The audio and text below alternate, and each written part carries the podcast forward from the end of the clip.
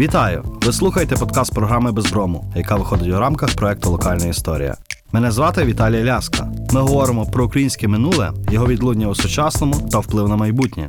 Наш гість Микола Литвин, доктор історичних наук, професор, керівник Центру дослідження українсько-польських відносин Інституту українознавства імені Крип'якевича, автор близько 500 наукових та науково-популярних праць, зокрема про історію ЗУНР, українсько-польську війну 1918-19 років, депортаційні процеси, Збройні сили України у першій половині ХХ століття. Пане Микола, доброго вечора. Доброго. Дякую, що ви з нами. Сьогодні будемо говорити про ті речі, які змінили мапу, мабуть, Центрально-Східної Європи в контексті українства. Е, Українства по обидва боки лінії Керзена. Але ми дуже мало собі маємо уявлення про те, яким було українство, яке фактично доходило до Вісли, майже до Вісли, е, на 39-й рік. Де українство засягало, яке воно було, і чи воно було українством організованим в сенсі національного руху? Ну, не будемо підходити до того українська за нинішніми мірками, бо, як на мене, значна частина українців все-таки була поза партіями, поза громадським рухом, поза кооперацією.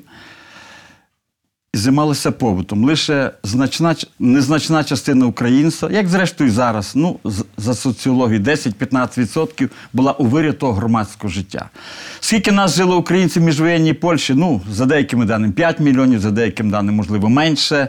Скільки жило на Закерзонні? Однозначно більше мільйона. І Закерзоння відображало головні тенденції ось тої класичної Галичини. Діли там українські партії, можливо, не, не настільки сильно. Було Українське національно-демократичне об'єднання, та центристська партія. Було праворадикальна організація українських націоналістів. Можливо, не так сильно, як ось тут, в Галичині, але діяли, діяли ліві партії. Та ж комуністична партія Західної України Сильроп. Була, було зубожіле населення, яке потребувало, ну яке не потребувало, яке вірило в ліві ідеї, і тому діяли і вони. Хоча підкреслю, основна маса все-таки, ну, признаємося, е, жила болями побутовими і була поза тим життям. Ну, але не забуваємо, що значно більшу підтримку мали не партії, а ось класичні громадські структури. Найстаріша громадська організація це просвіта, яка мала читальні практично кругом. Ці читальні почали з'являтися все-таки активно в міжвоєнну добу. Е, Зокрема, навіть в такому містечку, як Лежаїв, все там далі. Були читальні просвіти, але, але вони мали конкурентів товариство імені Качковського, Москофіли. москофіли, які на початках, начебто, москвофіли були ну, нормальними, виступали проти, проти польського гніту, але врешті-врешт москофільство, відчувши російські гроші, російську підтримку, ну, перейшло в табір ворожий. Отже, були е, читальні Качковського, дуже їх багато було, і були товариства просвіта. Е, мені видається, що е, просвіти діяли в більших селах і при трасах, а читальні Качковського десь там подалі від трас, в тих гірських селах, присілках. І так воно було довго, практично е, до, до, до, до, до вибуху Другої світової війни. Цікаво, що е, читальні Качковського плавно переростали в радянофільство, в осередки КПЗУ Сельроб. Ну а просвітяни згодом активно підтримали організацію українських націоналістів, ну і ті масові інші е, товариства, теж Січ, Сокіл, Луг, які в 30-ті роки, е, в 30-ті роки фактично змушені були згорнути свою діяльність. А в етнічному плані, якщо ми говоримо про контекст Закерзоння, так е, наскільки українці були домінуючою верствою населення? Чим ближче до Сяну нас було більше, чим далі, чим ближче до Попроду нас було менше, але. е, Тобто е, сказати про повну домінанту я б не сказав, бо західне, бо і польська влада, особливо міжвоєнний час, робила все, щоб оцю національну основу розмити. Сюди надсилались польські вчителі з центральної частини. Дуже часто наших українських вчителів, які хотіли вчителювати там, десь на переміщенні, закидали в центральні райони. Ну, влада робила все, щоб оцю національну складову розмити. Я вже не кажу про те, що школи спочатку ставали двомовними. а так. 30-ті роки плавно вони ставали вже всі однонаціональними польськими. Тиск був і на церкву. Фактично, реально діалогу не було між Римо-католицькою і греко-католицькою церквою. Мабуть, зазнавала переслідувані православна церква на Лемківщині. Чи ближче до польських етнічних теренів поляки домінували. Містечка, як правило, були єврейськими на 30-40%. А українці, може, якщо і не становили більшість, а я українці не становили міжвоєнну добу більшість. Дві ключові події, насправді, які так змінюють е, цю етнічну мапу. 41 рік, е, прихід е, німців, Голокост.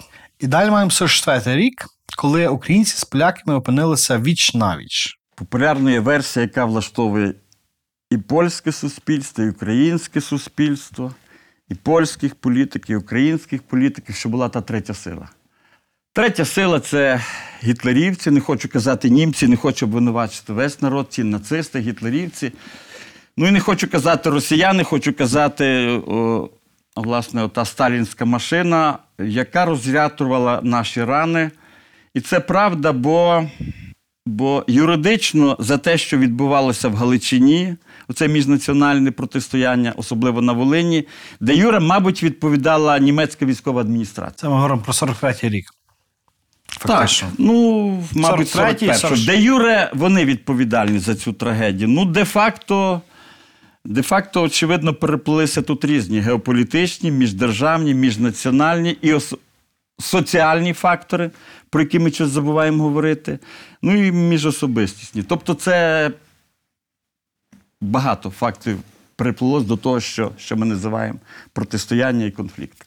Але тут питання: чи українсько-польське протистояння, яке тягнеться, мабуть, З вашої ще- княжої доби. з княжої доби і тягнеться воно в 18 столітті, в 19 столітті, в першій третині 20 століття. Е, Чи воно було от тим ядром, так, яке от українців і поляків збило докупи?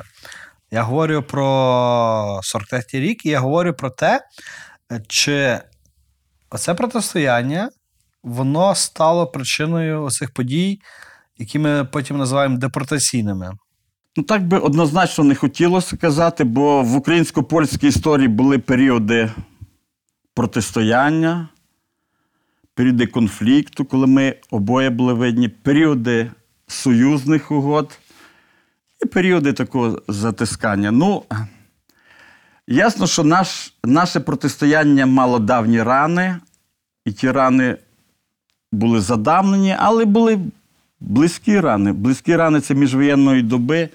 Задаємо, що чимало українців втратило посади, землю ну, в ході польсько-української війни 18-19 рік, коли чимало адвокатів позбавлені були посад, чимало вчителів, зазнала, зазнала утиски українська кооперація.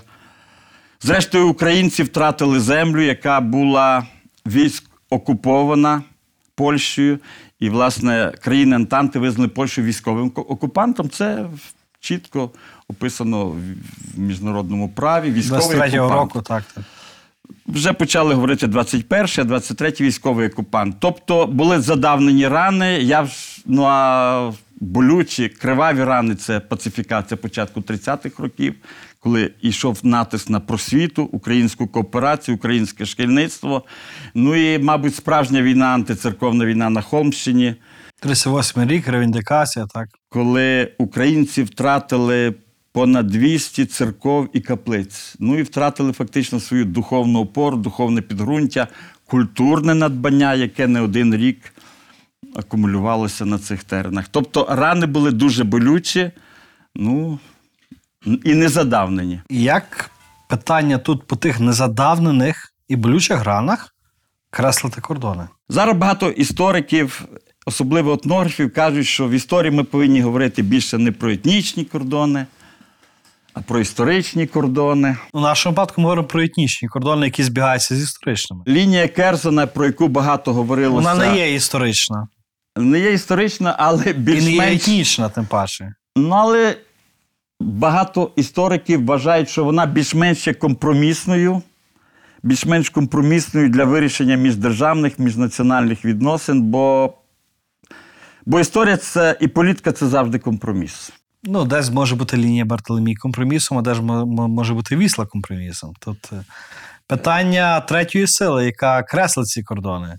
У випадку Другої світової війни е, міждержавний кордон сформовано не українським еміграційним урядом, не польським еміграційним урядом, а без сумніву цей кордон визрівав на Тегеранській і Ялтинській конференціях, де з мовчазної згоди із Сполучених Штатів Америки і Великобританії Сталін фактично сам визначав той терен. Ста- Сталіну важливо було діти певного компромісу, щось подарувати про, прокомуністичному уряду Польщі, бо він знав, що комунізм як, якимось чином треба насаджувати. Тобто полякам віддав, як відомо, Перемишль, собі залишив Львів, а великий шмат колишніх чесько-німецьких теренів фактично передав Польщі. Згадаємо велике місто Вроцлав, яке має чеське, згодом німецьке коріння, фактично перейшло до Польщі. З північних теренів виселено 2, а то й 2,5 мільйона німців. Це гігантські депортації здійснено.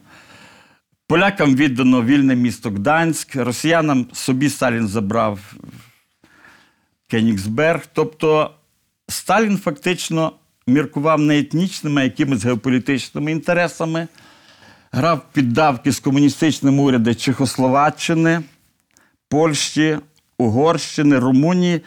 Тобто, це така була широка геополітична гра. Допускав він певні компроміси, але головно думав про свої інтереси. Але чи ми можемо тут е, відповідальність Сталіна розподілити з Черчиллем і Рузвельтом в контексті Центрально-Східної Європи, і в тім числі західного кордону На України? жаль, так, бо спершу, спершу західні ось, названі вами керівники намагалися вступити в певні дискусії, особливо в Тегерані, в Ялті. Ці дискусії були послаблені. І фактично Сталін одноосібно почав заправляти. Тобто, якщо ділити відповідальність, 60% відповідальність за цей злочин, за ці кордони це відповідальність Сталіна, по 20-30% це відповідальність наших Західних мовчазних, колег. ну не наших, а західних колег. Е, Є спогади Черчилля, видані російською і вже українською мовою, де Черчилль говорить про цю, про свою спочатку про свої плани, а потім про згоду. Сталін виглядав сильним, виглядав диктатором. Зрештою, І переможцем другої сторони. мабуть, на 50-60% це його була перемога, і тому диктують умови, як правило, сильні. Е, Якщо ми говоримо про Чи сильніші. Сильніші. Сильніші. 44 рік, вересень, е, відома угода про обмін населенням. Як можна було взяти і переселити таку величезну кількість людей? Добровільно, недобровільно. Ми маємо різні випадки в історії. Оптанти, наприклад, чеські, які там переселялися і тому подібне. От е, питання добровільності переселення. Воно ж очевидно було. Юридичний аспект залишив на потім, але добровільно, недобровільно. Ну, скажімо, з популярної тези почали з добровільного переселення, особливо в вересні, жовтні на Лемківщині. Чому починаю з Лемківщини? Лемківщина фактично величезною м'ясорубкою Другої світової війни, величезні бойові операції е, Червоної армії, німецької армії, і десятки лемківських сіл було е, спопилено, фактично стерто з Ну і там мускофіли були сильні чи ні? Отже, спалені села, потужні москвофільські впливи, потужна радянська агітація, і нічого дивного не було, що цим людям кудись треба було діватися. А Радянський Союз пропонує чорнозем, пропонує, е, агітує за ту Запорізьку Січ. І, Рай на землі майже. і багато спокусилося переселитись, наприклад, на Запорізьку Січ, на все-таки чорноземні запорізькі терни. Тобто, перша хвиля все-таки була напівдобровільною, бо ну але добровільною не назвеш. Люди фактично полишали свої терени. Тобто зубожілі і ліво налаштовані громадяни їхали все-таки добровільно. І, мабуть, це й було трошки на початку 45-го. коли ми говоримо про кількість виселених до о, України ОРСР, так ми говоримо про 482 тисячі. Чотири, ну, до півмільйона. До півмільйона. Так, якщо ми говоримо про кількість добровільних, які за цей рік виселилися, це Десята, двадцята частина. Це невеличка частина людей. мізер зрубша. Мізер людей. Але це реальні люди, які поїхали на південь і буквально за кілька місяців зневірилися. у- Хоча, хоча деякі з них, деякі з них дістали посади, посади в колгоспах, е, посади на державній службі, деякі з них дістали непогані землі, деякі з них дістали непогані будинки після тих же німців, німців, греків е, на півдні. Яких теж виселили. Але цих було небагато. Хто, хто мабуть, дістав ну, щось краще, ніж було там. Але ніколи з рідних теренів добровільно не їдуть. А якщо Це ми- умовно добровільне переселення. Так, якщо ми говоримо про решту людей, так як її виселяли? Про що йдеться? 44-45 рік закінчилася стара Польща і народжується нова прокомуністична Польща. Радянський Союз робить все, щоб насадити комуністичні режими в Польщі, Чехословаччині. Дуже важко це робилося в Угорщині Румунії. І проводиться різний діалог з поляками, і зрозуміло, що польській владі було дуже некомфортно з українським опозиційним рухом, з українським визвольним рухом, який досить був активний в 44-му, 45-му, 46-му, мабуть, до 47-го року. Тобто, мов, спершу йшлося справді про ліквідацію оцього повстанського руху на Закерзонні. Після 46-го року як відомо, повстанський рух перед, е, фактично був трансформований в боївки УН. Мова йшлося вже про санацію кордону і санацію цих теренів і перетворення між, між е, поліетнічного терену, хоча це умовний терен, мононаціональний терен. Польській владі так було зручніше будувати ту державу. Вона ще сподівалась, поляки ще не вірили, що вони стануть до кінця тими комуністичними, тої комуністичної держави. Чехи противились 2-3 роки. В Польщі йшла дискусія, будемо комуністичною чи не комуністичною. Тобто, ну але українство своєю УПА, своєю тою національною позицією, ну, де-факто нібито шкодило творенню нової польської прокомуністичної тоді держави. Але тим не менше, поляків з Галичини теж виселяли до Польщі. Якщо можемо говорити про цифри, Так, так. Ну, великі цифри. Е, За різними даними, поляки вислали 700-800 тисяч. Це величезна маса по війні. Е, Чи хотіли їхати поляки на, на свої етнічні території? Більшість не хотіла. Більшість не хотіла, але обставини заставляли їх покидати терені. Не хотіли переселятися до Польщі старші люди, не хотіли переселятися люди із спільних родин. Ну, вдумайтесь, як залишати квартири, будівлі, землю, зрештою, посади. Багато з них мало непогані посади. Тобто, я би сказав, що це було таке напівдобровільне переселення. Ну, згадайте, в Польщу переселялися сотні професорів політехніки Львівського університету. Академії ветеринарної медицини, академії зовнішньої торгівлі. Це люди, які мали добрі квартири, добрі зарплати, але, мабуть, почували певний дискомфорт, бо ще в перші повоєнні роки так сяк їм дозволяли читати польською мовою на політехніці точно. Але під тиском обставин змушені вони були переходити на українську мову. Частина професорів політехніки Львівського університету перейшла, частина не хотіла. Ну і обставини, і політичні обставини змушені їх були переїжджати. Ну, відомо, що львівська професура, львівська інтелігенція приїхала до Вроцлава, де були квартири, де були посади, які звільнили німецькі професори, німецька інтелігенція, яка була виселена. поляки виїжджають з Галичини добровільно примусово. Українці виїжджають з Закерзоння добровільно примусово. Е, Кому з них було важче? Поляки виїжджають до своєї держави. Не Нехай хотів- комуністичної. Не б хотів, не хотів би давати якось відповідь як українець, хотів би дати відповідь як громадянин. Ну, мабуть, всім було важко, і тим, і іншим. Бо і ті, і інші їхали на незвідані терени. Хоча по великому рахунку, по великому рахунку, ну, мені здається, що українцям було важче, бо їхали фактично дуже часто в пустелю.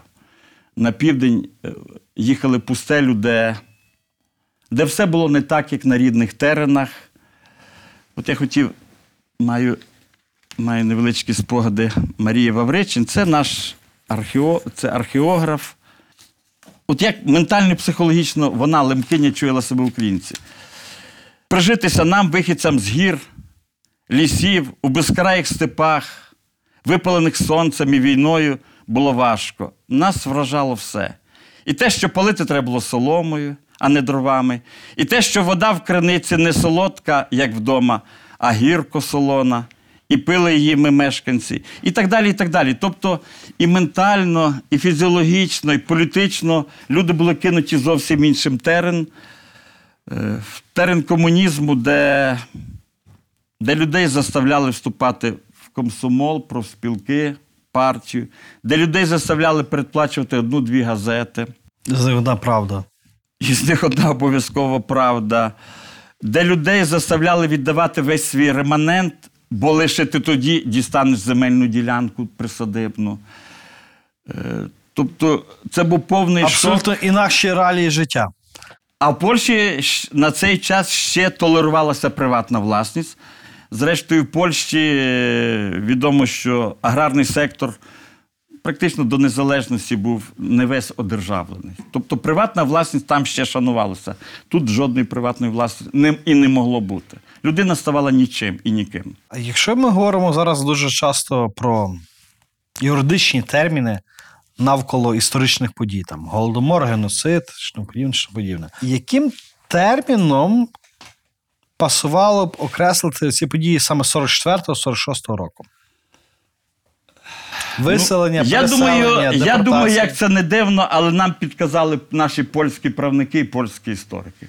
Польський сейм депортації свого населення, це підкреслю біля 800 тисяч, означив як злочин проти людства. Ну, уявіть, величезна маса зірвалася, покинула хатив, покинула працю і була. Я думаю, що в якійсь мірі ми повинні теж оці депортацію трактувати злочин проти людства або воєнний злочин.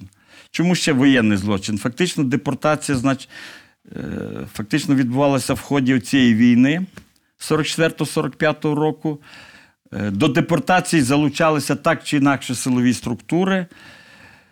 Депортація відбувалася в ході оцих малих локальних воєн. Отже, злочин проти людства і, можливо, військовий злочин. Щодо війська інше скажу. А наскільки в 44-46 роках ем, ця примусовість вона мала характер небезпечний щодо особи?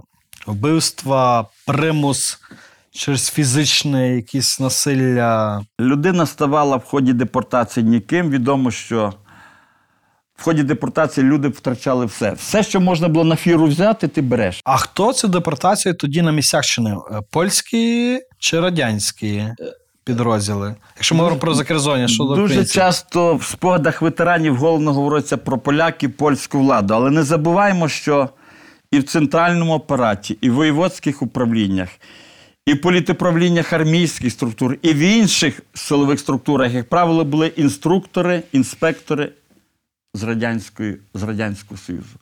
Тобто, хочемо ми цього чи не хочемо, але посланці Кремля були і в військових структурах, і в цивільній адміністрації. І я думаю, що традиція, приписи йшли від Радянського Союзу. Тому я думаю, юридично відповідальність повинні нести, мабуть, 50 на 50. І польський прокомуністичний, згодом комуністичний уряд, і ті, і ті силові структури, які ще довго перебували на території Польщі.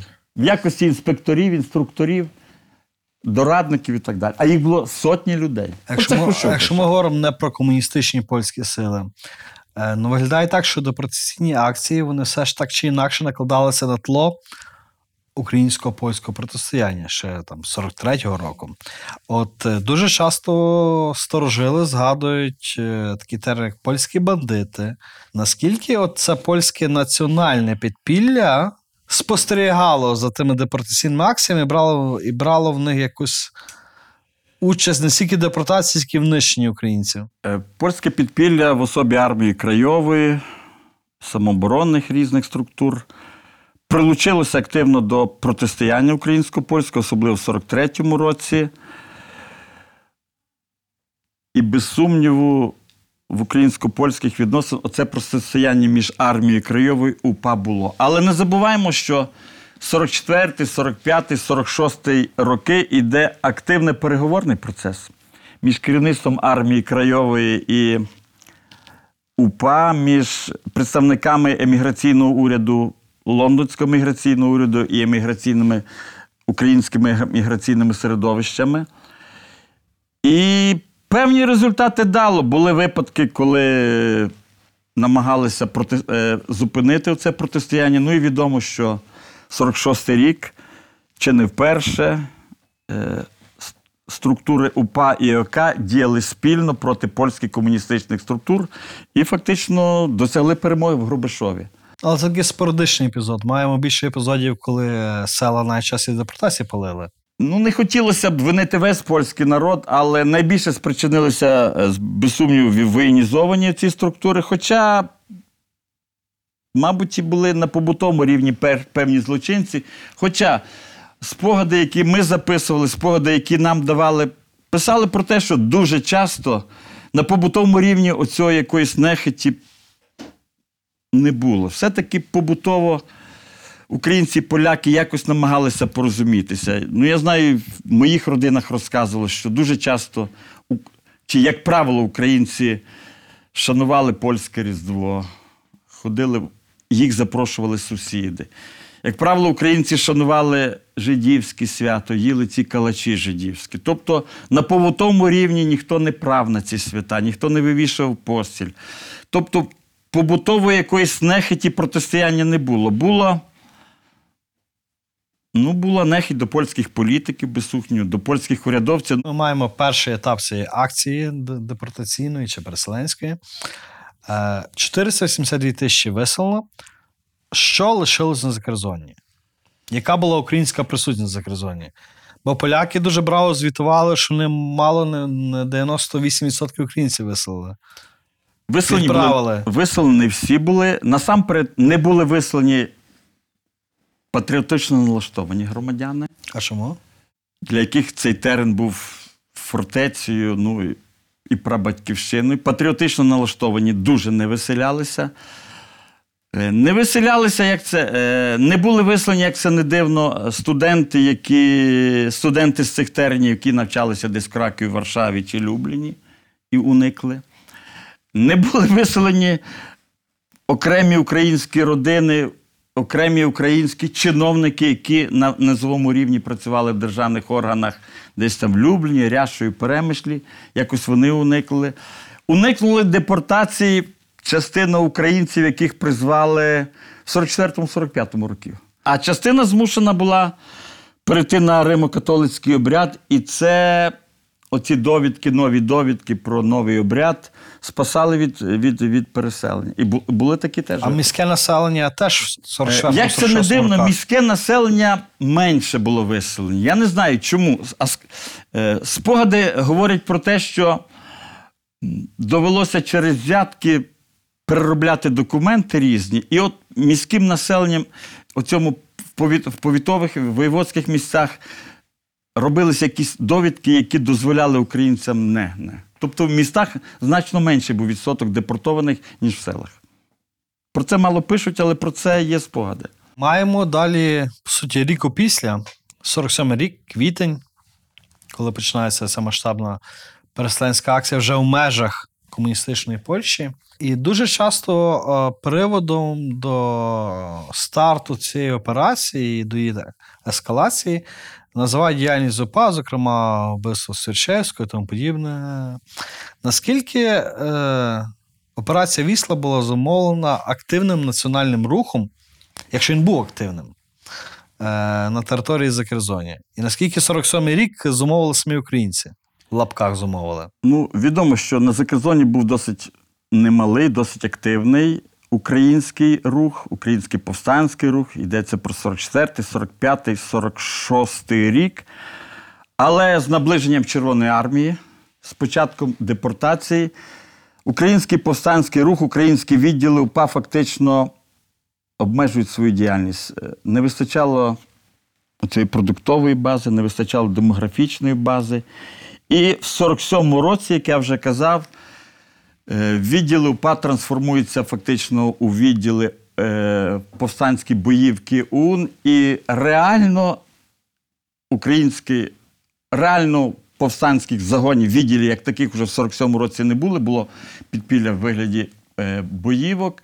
І воно, як на мене, не становило вже жодної сили, бо в цей час фактично головні повстанські відділи намагаються А ми можемо якось рейдувати на в Словаччину і далі в Німеччину. А до того ми можемо врахувати кількість українських повстанців е, на території Закерзоні? Це було кілька тисяч. Це було кілька тисяч. Відносно умовно мільйона українців. Ну, чи півтори мільйона, плюс-мінус. Це були, е, звичайно, тисячі в різний час. Багато з них рейдувало з, з нашої класичної Галичини.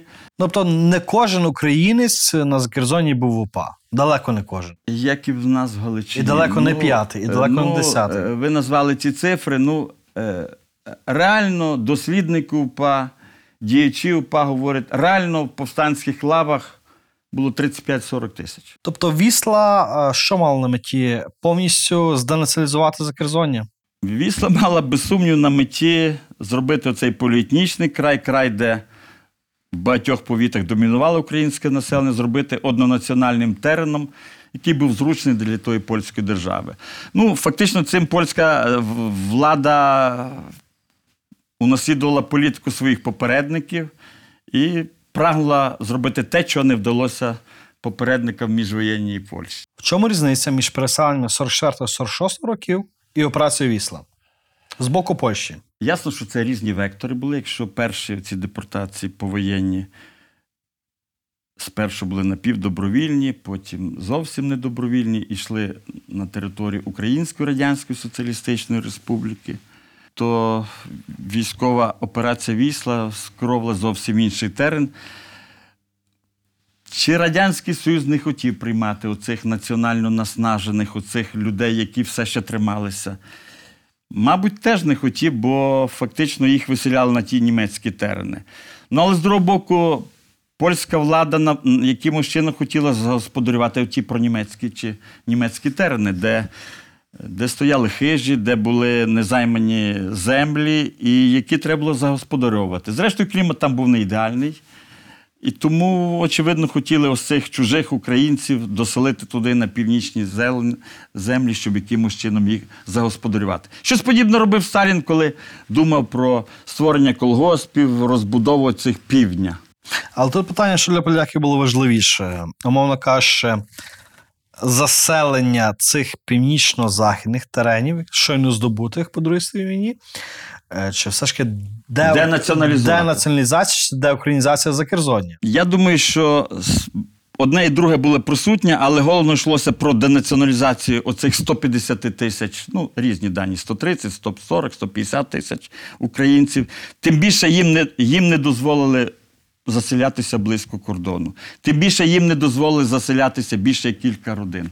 Тобто, фактично, в кожний населений пункт заселяли по кілька родин, де не було української школи, де не було української кооперації, де не було української читальні. І значна частина там денаціоналізувалася. Влада, як на мене, ну, частково досягла свого результату. Бо оті переписи, повоєнні переписи свідчили, що багато українців, ну, на жаль, на жаль, змінили свою етнічну цю. Тобто, частково вони досягли свого результату. Але як можемо окреслювати операцію Вісла юридично? Де юре? Де юре? Е, свій час Ярослав Дашкевич сказав, е, що ця акція однозначно за характером є етноцидом. І нещодавно київські правники нарешті прилучилися до цього. Е, Експерти Українського інституту національної пам'яті прилучилися. І немала частина дослідників, не більшість немала вважає це справді етноцидом, бо Чому етноцидом? Бо фактично йшлося про зміну національної оцієї матриці терену, де віддавна жили українці, і перетворення оцієї мапи на однонаціональну таку. Друге, йшлося про те, що акція відбувалася надзвичайно брутальним шляхом. Відомо, що 17 тисяч силовиків взяли участь. І табір є ну відомо, ці всі речі. прикордонники і всі інші. Тобто, перше, стерти національну мапу, друге, все це насильство за участю всіх можливих і неможливих силових структур. Друге, чітко влада планувала на північ і заборонила, фактично був загороджений кордон радянсько-польський, польсько-чеський. Тобто, все робилося, щоб переселялися люди туди, де, де їх легше було денаціоналізувати, бо ну, їх переселяли в то польське море, ну, де, де справді денаціоналізація відбулася. Ну і е, всі ці ознаки є ознаками того, що це є етноцид. Дуже хотілося б, щоб це говорили не окремі науковці, а українська влада. Отже, Вісла 47 рік це 150 тисяч з польського боку переселяється на північ. Не забуваємо, що 47-й рік операція Захід відбувається. 70 тисяч з цього боку українців відселяється в Сибір. Віддалені райони Так. СРСР. І що цікаво, ці дві операції колись називалися майже одночасно. Операція Вісла називалася операція Схід. Наша операція операція Захід. Тобто операція Схід переселення туди і операція Захід переселення до Сибіру. Нас- 70 я вас приб'ю. Наскільки я правильно розумію, що ці операції були синхронізовані Абсолютно Кремлем і Варшавою. синхронізовані, і я думаю, що абсолютно до московських документів ми не дійшли, але це великий план. Про це, до речі, мало пишуть. Якось наші, наші, наші переселенці, депортовані, не дуже хочуть вірити, що це все-таки московська рука. І московська рука була то. Мало того, під прес цієї депортації потрапили ще й чехи. 47 рік це величезне переселення 33 тисяч чехів з Волині.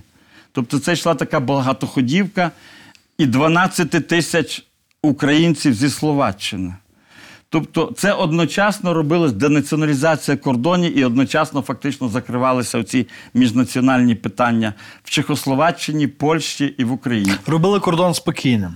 Фактично. Ну, намагалися зробити кордон спокійний. І мало того, намагалися ще пересварити тих словаків, українців зі Словаччини на Волині, а вони зайняли нейтральну позицію. Намагалися пересварити тих якихось тих чехів з Волині з, з тим місцем. Тобто влада хотіла ще, ще, ще якісь такі міні-внутрішні війни зробити. Не вдалося. Е, Чехи зберігали нейтральність. Ну і дуже часто наші українці теж зберігали депортовані нейтральність. А що по депортаціях? Що було з тими українцями по депортаціях, і як вони адаптувалися не лише десь там в північно-причорноморських степах, але й тут. Тобто, е, знову ж таки, чи було сприйняття місцевого населення, коли їм завезли, умовно кажучи, лемків, бойків, і чи їх прийняли українці? Відчуваю вашу іронію, бо, бо, Бо так було. бо депортовані українці е, з Нацяння, Лемківщини, Холмщини, частково Підляшша фактично заселяли польські хати, на які, можливо, продивлялися місцеві. Фактично отримали шмат землі вчорашніх поляків, на які, про які думали наші місцеві. Не забуваємо, що ще е, села не були колективізовані.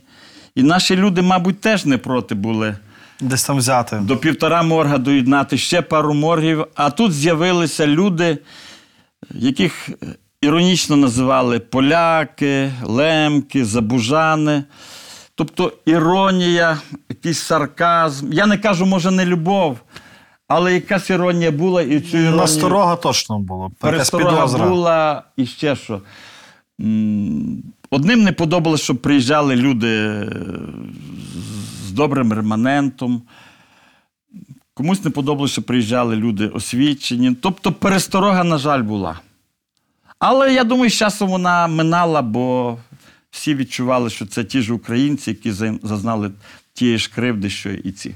Зрештою, наші депортовані дуже часто потрапляли під новий прес, і з одної депортації потрапляли в іншу депортацію до Сибіру. Були такі випадки. Тобто одна депортація не закінчила, пер- переростала в іншу депортацію. Зрештою, якщо в тебе симпатії були до УНУПА, то це було шлях, новий Прямий шлях, шлях до. Сибіру. Після 47-го року закизоння воно втратило українське обличчя остаточно, чи, чи були якісь острівки, клаптики? Звичайно, були острівки, були клаптики, були люди, які ховали в собі ту українськість. Пам'ятаю, на початку 90-х років я, я теж з родини депортованих. Батько, батьківська родина, дідова родина була депортована із Жапалова, це Ярославського повіту. Я пам'ятаю, як на початку 90-х років ми приїхали в село Жапалів, його рідне село де лишилося ну, буквально кілька українських чи майже українських родин. Але ми побачили, приїхали на зелені свята, але ми побачили, що на багатьох польських хатах оце, оце деревце. Тобто люди напівсвідомо, може свідомо згадували своє минуле і все-таки згадували ті зелені свята, які ну, ніби з польською культурою не дуже асоціювалися. Тобто хтось, хтось втаїв собі українство, хтось, хтось ховав то українство. Ну, я неодноразово приїжджав і зупинявся в Варшаві Романа Шагали. Це людина мала агрономічну освіту. І в часи Польської Народної Республіки, в часи польського комунізму очолював польський маслосоюз, тобто міністром польського масла було. І уявіть, людина українець, переселенець з Нацяння, не сказав про своє минуле ні дружині, ні дітям. І ніс цю таїну десь до початку 90-х років. Ну, так, мабуть, було простіше жити, я не кажу легше. Простіше здобувати посади, простіше. Ну, мабуть, не легше, до- а простіше. Простіше. Але на початку 90-х років маса ось цих людей почала навертатися до свого минулого. І Роман Шагала признався дружині, в хаті був плач, признався своїм дітям, які не знали української мови. Це був шок для дітей. Але ми маємо інші приклади. Ми маємо приклади, коли величезна кількість тих людей, які нащадки, скажімо, тих людей, які переселили з Галичини до Польщі, ем, так звані крисовики, так, е, вони дуже активно претендують на історичність, на політичність, навіть на державність тих земель, які в нас є, які є зараз в державних кордонах України. З іншого боку, ми, ми бачимо дуже цікаву ситуацію, бо маємо нащадків переселенців, напевно, вже внуків чи дітей, які про закерзоння в такому руслі не говорять. Я не, я не говорю, що так мають вони говорити. Ми говоримо про поляків. Ми, ми говоримо про поляків і українців, так? Ми говоримо про відношення поляків до кресів, і ми говоримо про відношення українців до закерзоння. Чому така різниця є? Ми є більш демократичні, ми є більш лояльні, ми є більш толерантні. В Польщі є кресов'ятське товариство, особливо чимале кресов'ятське середовище у Вроцлаві, яке має свої структури, яке має свій друкований орган, і яке, мабуть, має державну підтримку, державну політичну підтримку. Чого не скажеш про наші суспільно-культурні товариства Нацяння, Лемківщина, Холмщина і Підляща. Мені видається, що проблема депортації в нас повноцінно функціонує на регіональному рівні, а не на київському рівні. Не на державному. Не на державі. От Київ не відчуває цієї болі, хоча західних українців значно більше було депортовано, ну, ніж тих кримських татар. Але от кримсько-татарська проблема функціонує на київському загальнодержавному рівні. Проблема депортації західних України, ну, на жаль, на регіональному. Всі відзначення у Львові, Тернополі, Франківську. Всі пам'ятники у Львові, Тернополі, Франківську. Всі конференції, як правило, як правило, тут. Тобто влада, ну, на жаль, не відчуває цієї Ну, болі. причому, що ця ситуація торкнулася майже мільйона людей. Майже мільйона. Майже людей. Якщо ми говоримо там про 44-й, 46-й, 47-й, 51-й 51-й рік. так? так. Тобто ми маємо таку ситуацію, що проблема депортації вона має виключно. Ну, наразі Регіональний. рівний. І це дуже боляче, дуже боляче. Зрештою, українська-польська проблема теж для Києва якось так нечітко. Нечітко сформований. Тому, як на мене, е, треба активніше включати в Київ і в переговорний процес, і, ну, і в юридичний. Е, До сих пір е, члени оцих суспільно-культурних товариств Лемківщина, Хомщина, е, Надсяння вимагають, вимагають юридичної оцінки у цієї трагедії, бо за часів Ющенка був наказ про відзначення. Є накази на регіональному рівні про відзначення чогось, певних ювілеїв. Але нема головного юридичної оцінки, що оця злочинна акція це була депортація, тобто насильним А хто би це мав зробити? Верховна Рада? Так, це, е, це має е, зробити Верховна Рада своїм наказом. Декілька разів оці подання суспільно-культурних товариств, окремих, окремих депутатів доходили до комісій, різних комісій, про міжнаціональних відносин, ще до якихось. Але на загальнопарламентський рівень так і не доходило. Держава, мабуть, боїться компенсації. Але це дуже дивно, бо фактично, коли ми говоримо про операцію Вісла, ми говоримо, що е, не Сейм, а саме Сенат Польщі, він фактично визнався злочином, ну там з певними Проти людства. проти людства, так? Так. І ще а, 90 а Верховна Рада України не може визначити депортації злочину. Ну, Якась ма- дуже дивна колізія. Мабуть, про українські сили чи є не в більшості, чи як я сказав, що Київ дуже часто вирішує якісь геополітичні проблеми, якісь фінансові, ще щось. А, а більшість депутатів не відчуває цієї трагедії, трагедії українсько-польських переселень, трагедії українсько-польських оцих змінних кордонів. А якщо абстрагуватися від минулого і думати про сьогодення, е, що ми маємо зараз зробити за Керзонням, аби відчувати українське? Принаймні, Фізично повертати ми не зможемо і не будемо, і це не потрібно. Є усталені кордони після Другої світової війни. Ми їх поважаємо, ми шануємо, ми їх мусимо зміцнювати.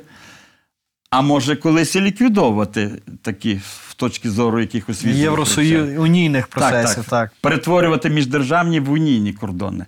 Але ми повинні без сумніву посилювати нашу культурну, наукову освітню присутність туди, бо цього потребують е, українці закерзоння, які залишилися, і яких зараз дуже збільшилось. Як це не дивно, як це не дивно, до цих закерзонців нині е, долучилося десятки, може сотні тисяч нинішніх заробітчан, які поки що, на жаль, ігнорують українські структури, українське життя. Але я думаю, рано чи пізно вони вирішать свої побутові якісь проблеми і повернуться до суспільно-культурного життя, до суспільно-культурних товариств, зрештою до українських недільних і ненедільних шкіл. Наразі вони якось на узбіччі цього українського життя. Мабуть, нам треба допомагати тим школам, які є, тим культурно-освітнім товариствам, е, проводити різні культурні експедиції на кшталт таких, які проводить Український католицький університет. Нещодавно провів по, по, по, по Любачівщині, випустив чудовий путівник по Любачівщині.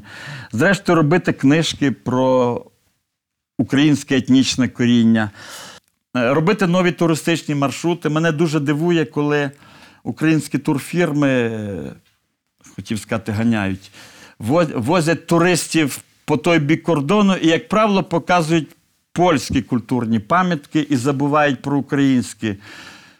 Ну, ми повинні дивитися в ланцуті не тільки королівський цей палац. Чи в Красічині. Так. Красічені е, палаци, а й показувати українські військові поховання е, в Ланцуті, в Пікуличах, в Кракові, в Каліші, Олександрові Куявському. Пане Микола, дуже дякую за цікаву розмову. Контроверсійну, але поміж тим е, з розумінням того, що Україна є і поза межами державних кордонів України. Дякую. Бажаю успіхів вашому журналу, Дякую. Дякую. який читаю.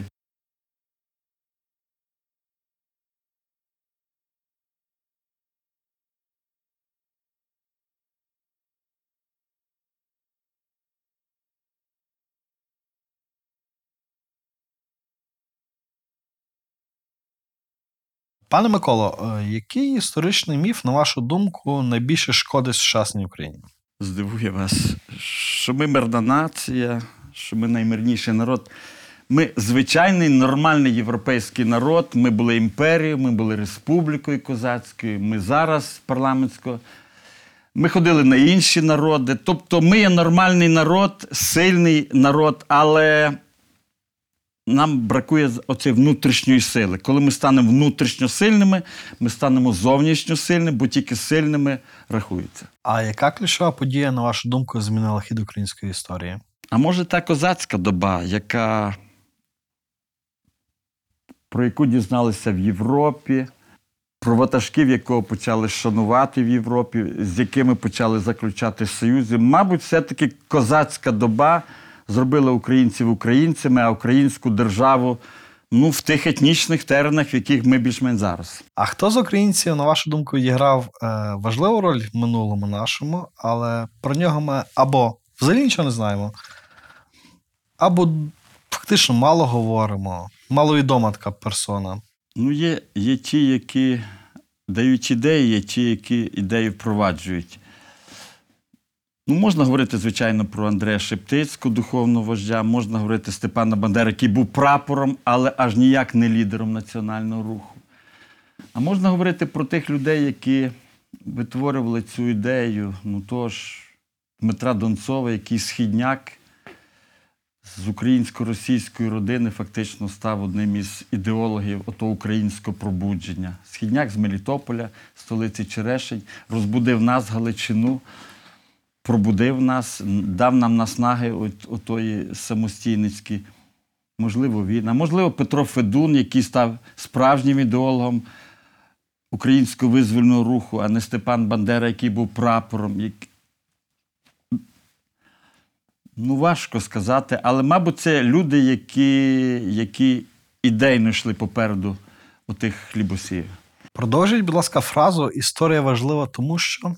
Ой, не хочу казати, тому що вона нічого не вчить, але, але частину середовища вона вчить. Вчить, ну, вчить не ставати на ті граблі, на ті біди, бо для частини суспільства вона є уроком, учителькою. На жаль, для більшої частини суспільства вона є просто чимось таким книжковим.